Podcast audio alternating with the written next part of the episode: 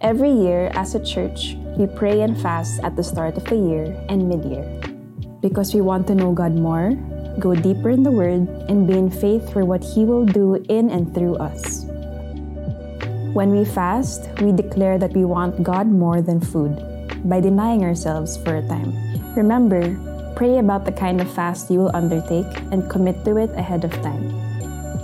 Do not decide on a day-to-day basis. Ask God for grace. Together, let's know God more and hear from Him during our prayer and fasting. Yan, batiin mo naman yung katabi mo ng Happy New Year.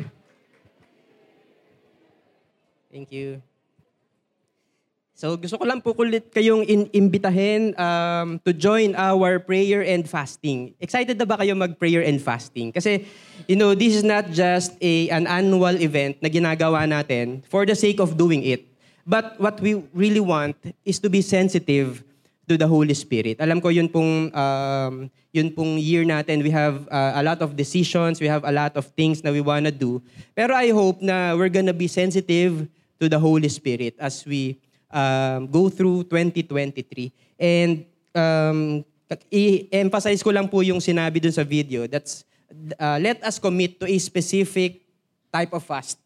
Ayan, so wag po tayong mag-decide na day-to-day, di ba? Yung ngayon na, tapos ngayon mo lang iisipin kung ano yung fasting na gagawin mo. But what we want is to decide beforehand. Tapos, let's commit to that type of fasting.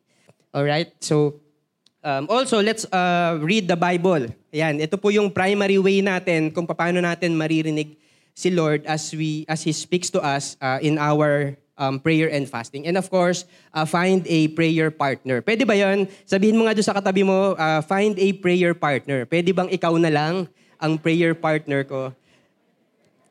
Ayun. So, gusto ko lang din pong humingi ng apology. Kung napansin nyo, medyo iba yung boses ko. It's because I'm a little bit under the weather. Ayan. So, pag pumiyok po ako, alam nyo na. Ayan. But how many of you know that the Word of God will be preached in season and out of season? Diba? Whether may sakit ka or wala, we want to preach the Word of God to everyone. And so, as we start with our preaching, so sino po dito ngayong New Year, meron kang planong gawin na bago?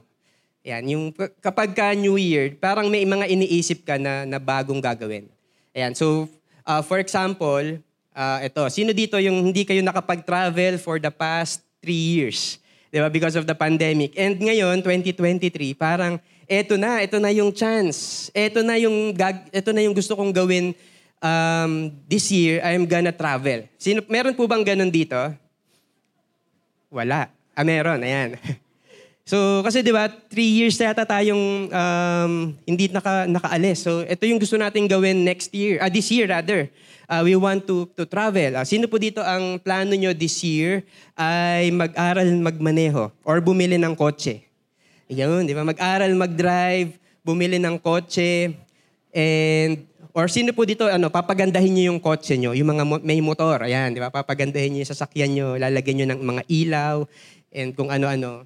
And ito yung pinaka-highlight, yung pangatlo. Sino po dito ang gusto nyong magka-love life this year? Ayan. So, tingnan mo yung katabi mo kung gustong magka-love life. Mukhang gustong magka-love life, may plano kang magpakasal. So, kapag ka New Year, iniisip natin yung mga things that we want to do. There are new things that we want to do or mga bagay na nakalimutan na natin or hindi na natin nagagawa in the past, and yet, we want to do it again. And alam nyo yun, kapag ka New Year, naiisip natin yun di ba? Parang it's a natural trigger for us. Na kapag ka New Year, parang iniisip natin yung mga gusto nating gawin. Ayan, yung mga walang kamatayang magda-diet na po ako. Ayan, sir, meron bang ganun? Magda-diet, mag-iipon, mag-exercise. So those are the things that we want to do. Pero sino po dito, instead na wala kayong bagong gagawin, ang gusto nyo is may magbago sa inyo. Meron po bang ganon? Wala din. Meron ba?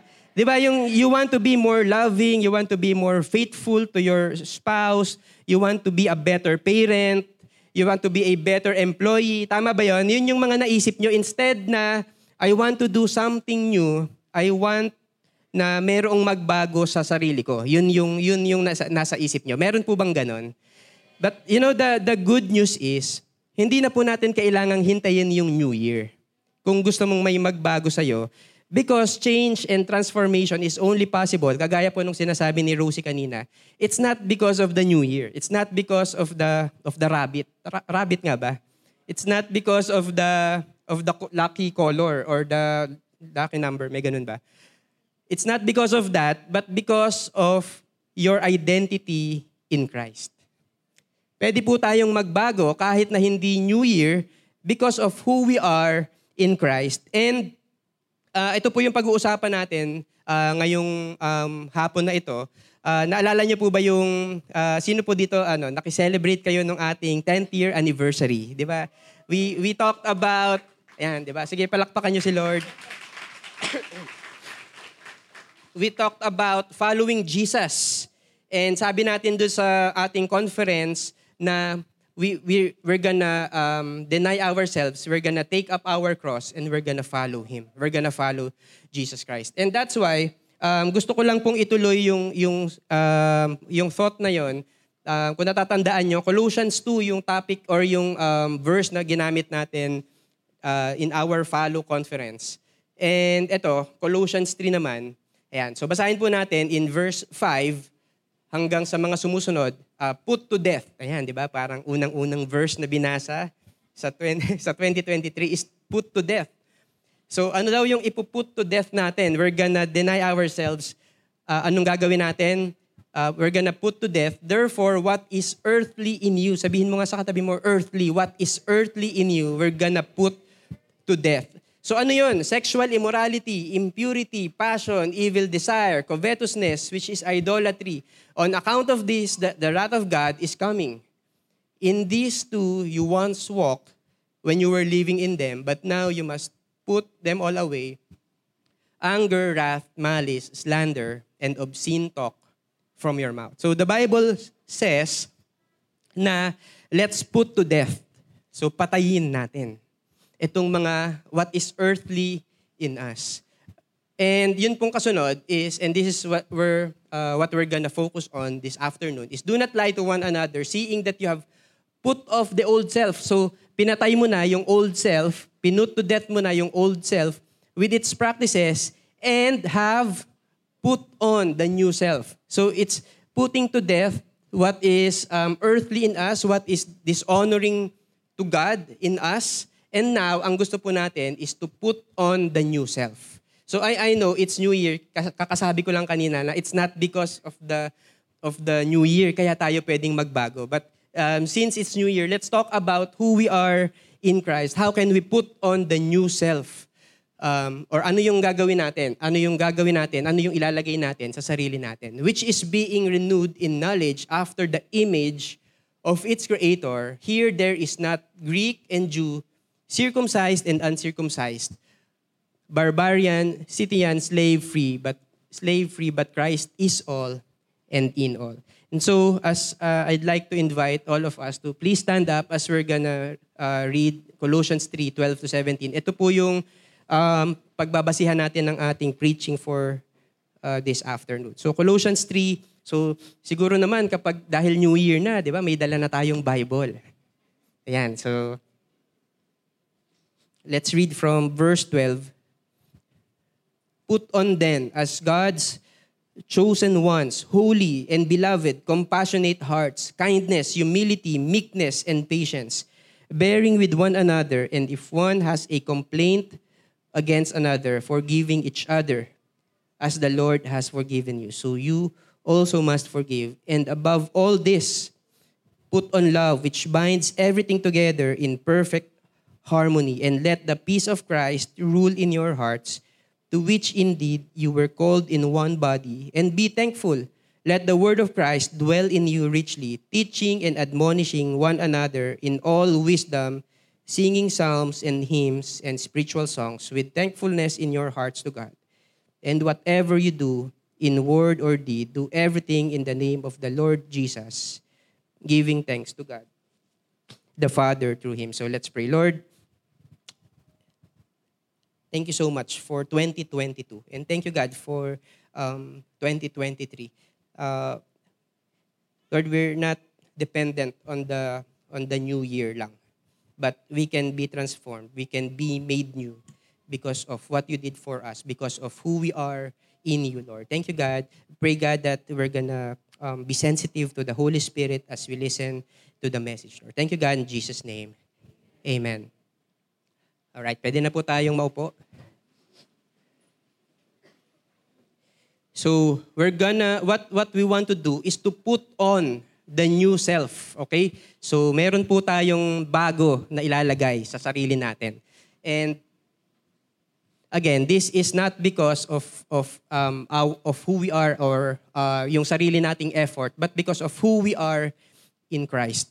And so the first one that I'd like to tell us is the binding love of Christ. We're gonna put on the binding love of Christ. Colossians 3:12, ito. Sabi dito, put on then as God's chosen ones, holy and beloved. Ano yung ipuput on? Ano yung una? Compassionate hearts. Sino po dito gusto nyo magkaroon ng compassionate hearts? Ayan, na this year, gusto nating magkaroon ng compassionate hearts. Kindness. Ayan, sino pong gustong bumait pero di magawa? Diba? We want kindness. Ayan, humility. Sino dito, proud ka na humble ka? Meron bang ganon? Eh, parang gusto mo maging ipagmalaki na humble ka. Meekness. Ayan, meekness. Sometimes parang parehas siya nung humility. Sometimes ang understanding natin dun sa meekness is weakness. Kasi parang you're not fighting. Pero alam niyo po, yung meekness is controlled strength. Ibig sabihin, you're strong, pero you're not using your strength for violence. You're not using your strength to do something for yourself, 'di ba? But you are meek. Ayan.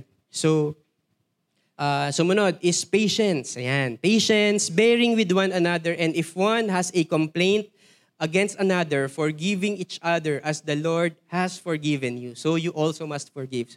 Who among you will agree with me na sometimes it's difficult to forgive? Di ba? Sometimes it's difficult to forgive. Pero, ito po yung sinabi sa verse 14. And above all this, put on love, which binds everything together in perfect harmony. And sometimes, pwede po natin gawin itong mga una kong sinabi without love. For example, yung kindness. Sino po dito ang may maraming mga inaanak? Diba, na mabait sa inyo yung inaanak nyo. Bakit? Christmas. So, merong kindness. Why? Because you want to get something from your ninong or from your ninang. Diba? Patience. Diba, pagka inutusan ka ng boss mo, you want to be, you're patient. Bakit? Kasi may promotion na nakaabang sa'yo. And so, kaya ka lang pala patient, it's because you're after a promotion or you're after something. Diba? So, we can do all of these things, pero ang gusto po natin is above all this, put on love. Ayan, diba? Pagmamahal. Put on love, which binds everything together in perfect harmony. I like what the Amplified Version says. Beyond all these things, put on and wrap yourselves in unselfish love, which is the perfect bond of unity. For everything is bound together in agreement when each one seeks the best for others.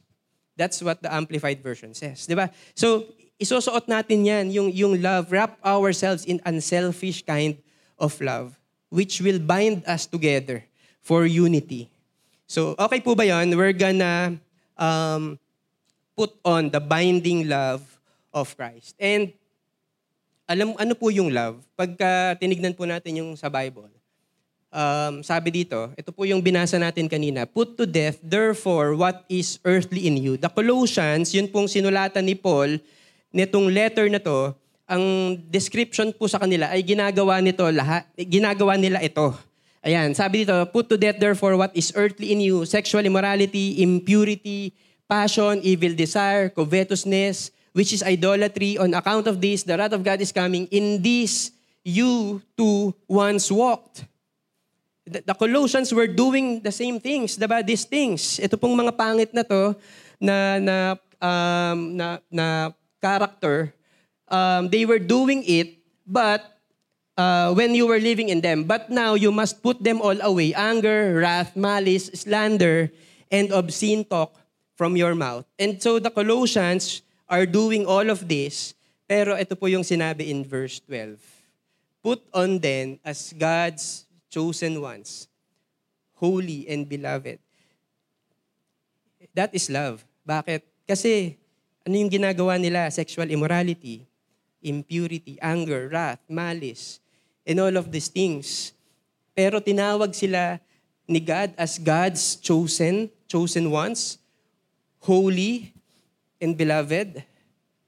If that's not love, I don't know what it's called. Because, you know, the only reason why we can be called as chosen ones, as holy and beloved, it's because of the finished work of Christ on the cross. It's because of the love of Christ for us.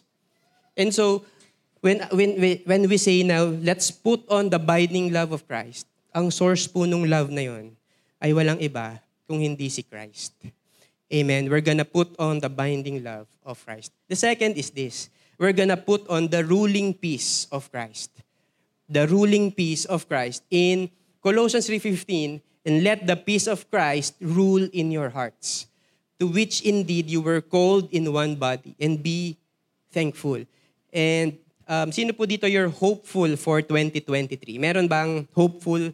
Diba, now that the pandemic, wala na tayong mga lockdown, hopeful ka na we're gonna do a lot of things. We will be able to do a lot of things. There's gonna be new opportunities for us. Ito na, finally, ito na, magagawa ko na yung mga plano na hindi ko magawa dati. But I hate to burst the bubble. But yes, hopeful ka, but we're gonna face trials this year. We're gonna face troubles this year.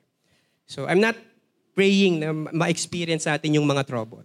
But I'm just saying na yung mga troubles, mga challenges are part of life and we're gonna experience all of those things. Diba? Sometimes, or some troubles, it's gonna be about financial. Merong mga troubles na it's about relational. Merong mga troubles na it's about health. Merong mga troubles na it's about your family, your marriage, your children.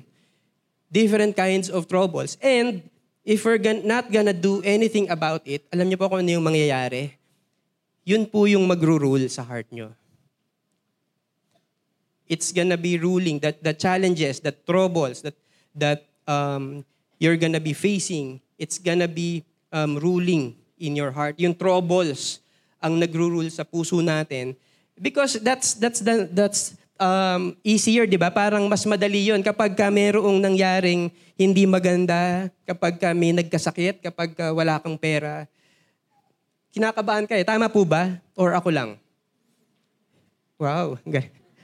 Di ba kinakabahan tayo? Parang kakabahan tayo because we experience a lot of things. And if we're not gonna do anything about it, it's yung troubles are going to rule over our hearts. And alam niyo po kung ano yung kasunod nun? Yung attack ng enemy nandyan. Yung lies ng enemy nandyan. Ay, wala kang, hindi ka in a relationship. Di ba? Parang, you're hindi ka in a relationship, so therefore you are not valuable. Ay, wala kang nung iPhone 14, wala kang iPhone 15. Kawawa ka naman. Hindi ka bintignan mo, hindi ka binibless ni God. Di ba? May sakit ka na naman. O, di ba? Hindi ka binibless ni God. And if we're not careful about it, the enemy is going to lie and lie and lie to us.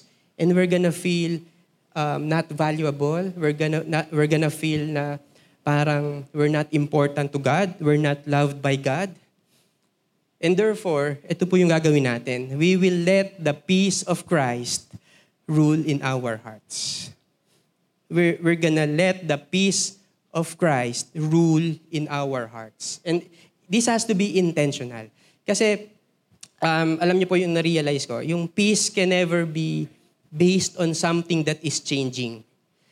Kapag mayroong dalawang countries na naglalaban, nag-aaway, para magkaroon ng peace, kailangan meron silang agreement. Tama po ba? Merong kasulatan na ito yung agreement natin para magkaroon ng peace. And so, kaya siya sinusulat, hindi pa pwedeng verbal lang. Kasi kapag verbal lang, makakalimutan. Diba? Yung mga legal, lahat ng mga legal transactions, kailangan mayroong nakasulat, may pirma. Bakit? Kasi kapag verbal lang, it's bound to change and we cannot have peace knowing na yun pong source ng peace natin is changing. Diba? Kaninang umaga, nanonood po ako ng basketball. Diba? Parang minsan, kapag ka nanonood ka ng basketball, lamang yung favorite mong team. Tapos, nag-CR ka lang saglit. Tapos pagbalik mo, lamang na yung kalaban. Di ba? Na-experience mo ba yun? We cannot have, kumbaga, ang dali-daling magkaroon ng pagbabago ng mga changes. And because of those changes, yung peace natin nawawala. Pero buti na lang, sinabi ni Jesus, it is finished. It's already done. We have peace with God because of what He has done for us. And so we have to base our peace on the finished work of Christ on the cross. It's something that has already been done, has already been finished. It's not something na magbabago pa because it has already been finished, it has already been done for you and me. John 14:27, sabi ni Jesus sa mga disciples niya, a few moments before siya hulihin, peace I leave with you, my peace I give to you. And Jesus was just leaving and giving His peace to His disciples. Not as the world gives, do I give to you. Let not your hearts be troubled, neither let them be afraid. And imagine, si Jesus yung nagsasabi niyan sa mga disciples. And can you visualize that? Na sinasabi sa'yo ni Jesus Christ. You know, there's gonna be a lot of troubles this year. But peace I leave with you. My peace I give to you. Because this peace, hindi po ibig sabihin yan na mawawala lahat ng troubles. But yung peace ni God, yung peace na galing kay Christ, is it transcends understanding.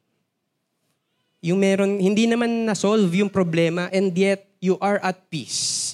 Bakit? Kasi merong peace na nanggagaling kay Jesus Christ. So, we're gonna do that. And let, ito, in NIV, let the peace of Christ rule in your hearts. Since as members of one body, you were called to peace. Diba? You are called to peace. Sabihin mo doon sa katabi mo, peace be with you. Diba? Peace be with you. You were called to peace and because we are at peace with God, we can be at peace with one another. Diba? Gusto nyo ba yun? Meron kang at peace ka with the people around you, with your family, with your friends, with the church. Ito po yung gusto natin because we are called to peace. And it starts with being at peace with God. The third is the indwelling word of Christ. So ano yung una? The binding love of Christ. The second is the ruling peace of Christ. And the third is the indwelling word of Christ. In verse 16, let the word of Christ dwell in you richly, teaching and admonishing one another in all wisdom, singing psalms and hymns and spiritual songs with thankfulness in your hearts to God. And gusto ko po yung ginamit na verb, let the word of Christ dwell in you, nakatira sa'yo. Hindi bumibisita, hindi... yung sandali lang siya sa bahay mo, pero nakatira sa'yo. Ibig sabihin, merong transformation because the Word of God is dwelling in you. So, transformation, meron pong pagbabago sa mga ginagawa natin, sa character natin, sa atin, internally. It's because the Word of Christ is dwelling in us. And ang ganda po nung description, it's not just dwelling, but dwelling richly. Everybody say richly. Diba? Mayaman yung pagdwell ng word ni Christ sa buhay mo. Mayaman yung pagdwell ng word ni Christ sa buhay mo. And Ito po yung gusto nating, as we start 2023, i-assess po natin yung sarili natin. How much of life, kung sinasabi natin na dwelling richly yung word ni God sa buhay natin, then how much of life, of your life, is guided, is ruled, is governed by the word of God? Tignan natin, yung marriage mo ba, is it guided? Is it ruled by the word of God? Yung career, yung profession, yung studies, yung finances, relationships, how you use your time. So, i-assess natin yung sarili natin. Pwede ba natin gawin yun mamaya? Diba? I-assess natin yung sarili natin. How much of my life is guided, is ruled by the word of God? And take those areas, let's say finances. How much of my finances are guided by the word of God? Diba? Is it completely guided? Is it completely ruled by the word of God? Or is it, alam niyo yun, mga 70% lang? Kasi sometimes I want to obey God in the area of finances and sometimes I don't want to. And so let's assess ourselves. Gusto ba yung life natin, I hope na it is guided, I hope na it is ruled by the Word of God. That the Word of Christ is dwelling richly in us. And alam niyo po, ito yung nakalagay dito, teaching and admonishing one another in all wisdom based on the Word of God that is dwelling in us. We're gonna teach one another. We're gonna admonish and encourage and motivate each other based on the Word of God. We're gonna sing psalms and hymns and spiritual songs based on the Word of God because yung heart mo is full of the Word of God. Sino po dito you love to sing songs? Ayan, yung kahit na hindi ka magaling, you just love to sing, di ba? Pero hindi gusto nung songs ikaw. Parang gano'n. Nung singing ikaw. You know, it works both ways eh. Kapag ka, yun pong mga kinakanta natin, di ba yung mga, meron ba dito yung kapag ka naliligo kayo, yung mahilig kayong kumanta? Yun, di ba? So usually, yung mga kinakanta natin are the things na yung nakaka-relate tayo. Tama ba? Yung mga composers, nakakompose nila yung songs because of an experience in their lives. Tama ba? Parang probably majority of the songs that are written, it's because yun yung pinagdadaanan nila, punong-puno yung life nila nung mga bagay na yun. That's why they were able to compose. So, ang ibig ko po sabihin is, as we fill our lives, our hearts with the Word of God, as we allow the Word of God to richly dwell in us, anong nangyayari? We're gonna be overflowing with songs, with psalms, with hymns, and spiritual songs. Kaya kung ang palagi niyong kinakanta, yung Jopay, bakit ganun? Diba? So, at the same time, whenever we practice singing these songs, alam niyo po, napupuno yung heart naman natin ng Word ni God. So it works both ways. Ibig sabihin, if your heart is filled with the Word of God, it will naturally come out. Yung singing, yung psalms, and you're gonna be singing and you're gonna be dancing because you're rejoicing in the Word of God. Punong-puno ka ng Word ni God. And at the same time, kung gusto mo na mapuno yung heart mo ng songs, or ng Word ni God, if you want to remember, one,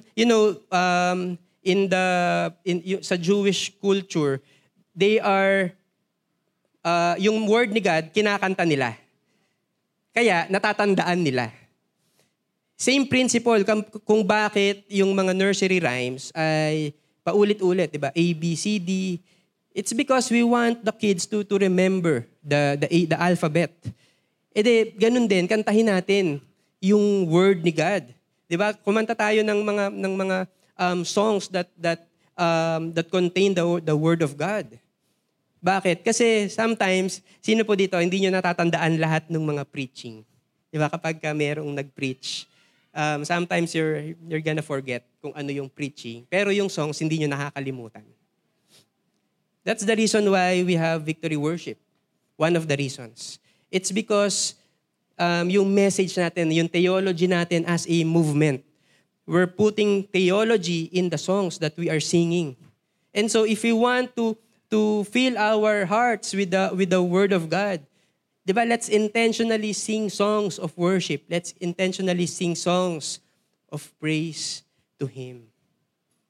So we're gonna let the Word of God dwell in our hearts richly. And the last point that I want to share to all of us is the governing name of Christ. And verse 17 says, "And whatever you do in word or deed, do everything in the name of the Lord Jesus." Do everything, ulitin natin, do everything in the name of the Lord Jesus. Giving thanks to God, the Father, through Him. Meron pong story, merong maglolo, tapos meron silang kalabaw. Alam, maybe lumang story na po ito. So yung maglolo, saka yung kalabaw, naglalakad po sila, yung maglolo, tapos hatak-hatak nila yung kalabaw. Tapos, naglalakad sila. So, sinabi nung mga nandito, kayo po yung nagsabi, hindi, joke lang. Merong nagsabi dun sa isang, habang naglalakad sila, dun sa isang area, sinabi, grabe naman yung maglolo na to, di ba? Kaya ka nga may kalabaw, ayaw mong gamitin. Bakit hindi sila sumakay dito sa kalabaw na to? So, ayaw nga, no? Sasakay na nga lang ako doon sa kalabaw. So, ang ginawa nung lolo, inupo niya yung apo niya doon sa kalabaw. Tapos naglalakad sila. Ayun, sabi nung nandito sa side na to, grabe naman yung apo. Pinapahirapan yung lolo. Matanda na yung lolo eh. Bakit yung lolo yung pinaglalakad niya tapos siya yung nakaupo doon sa kalabaw? So nagpalit sila. Yung lolo na yung naupo, yung bata na yung naglalakad. Tapos, pagdating dito sa may kabilang side, sabi, kawawa naman yung yung apo, 'di ba?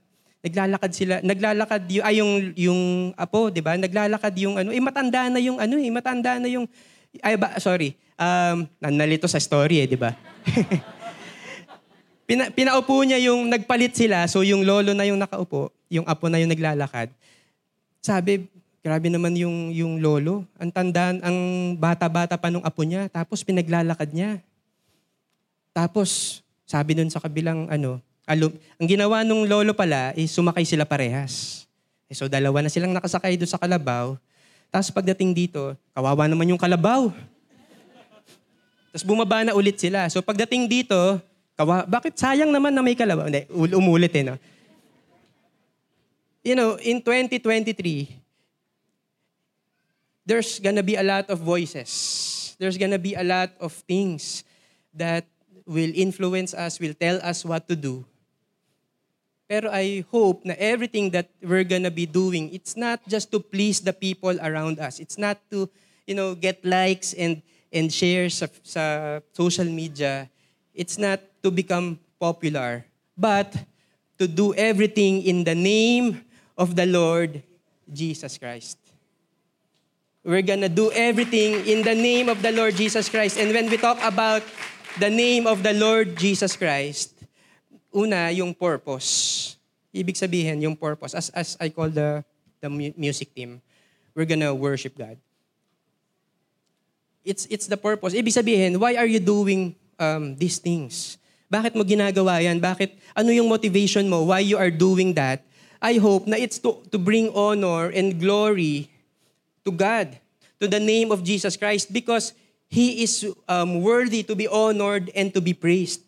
So you're doing everything in the name of the Lord Jesus Christ because you want to bring glory and honor and praise unto Him. Kaya ang sipag-sipag mong mag-aral, kaya ang sipag-sipag mo sa business mo, it's because you want to glorify the name of the Lord Jesus Christ.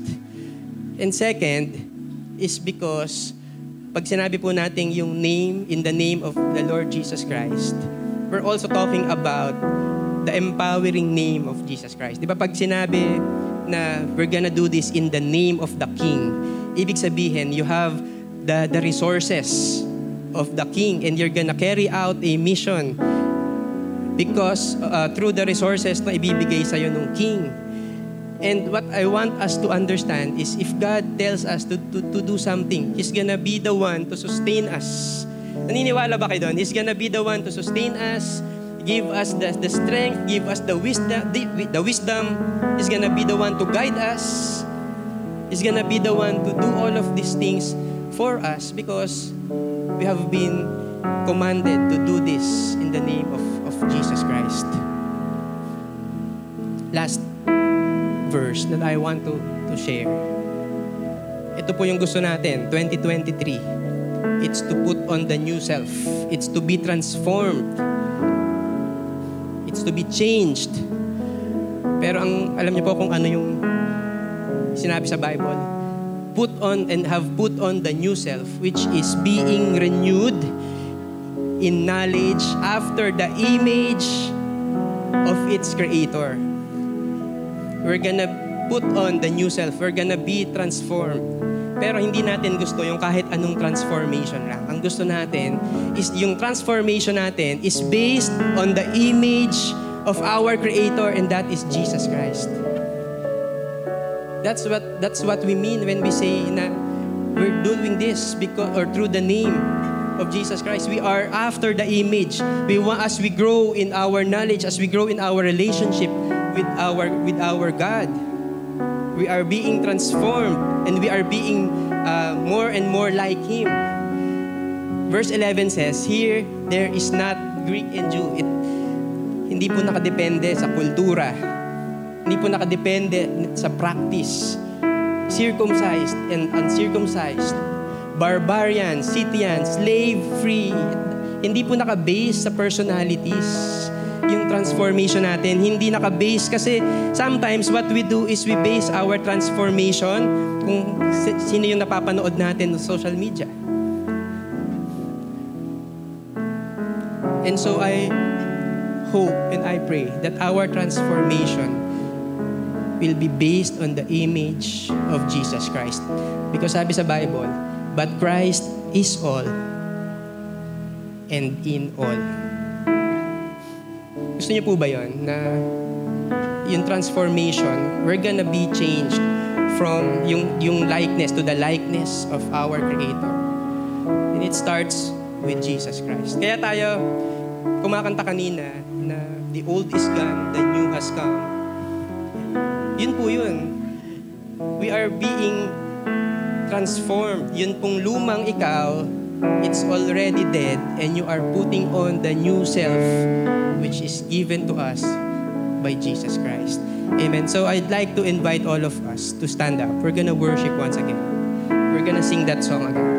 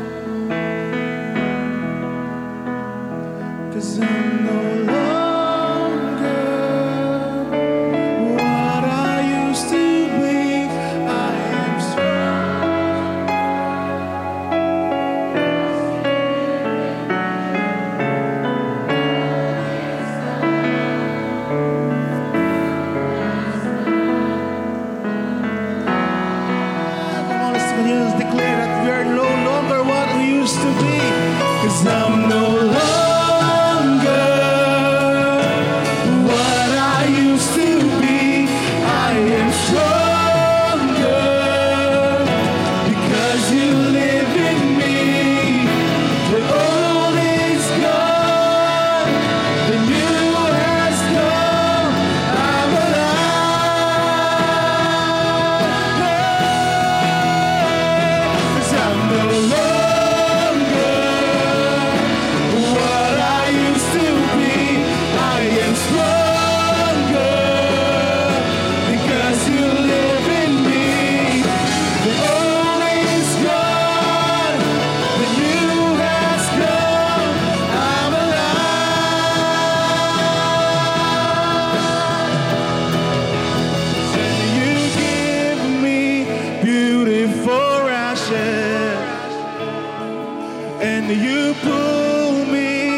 close to your heart. We sing, 'cause you have turned my morning to dancing. That's what you do. That's who you are. 'Cause then you give me beauty for ashes, and you hold me close to your heart. 'Cause you have turned my morning to dancing. That's what you do. That's who you are. You say, and you give me beauty for ashes. You pull me close to you. You have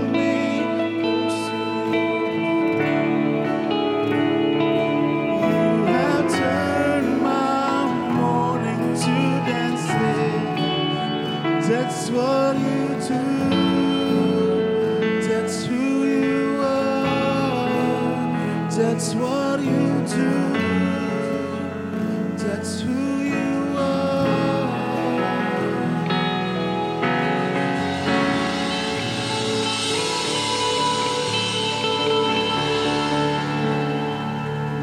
Lord, we are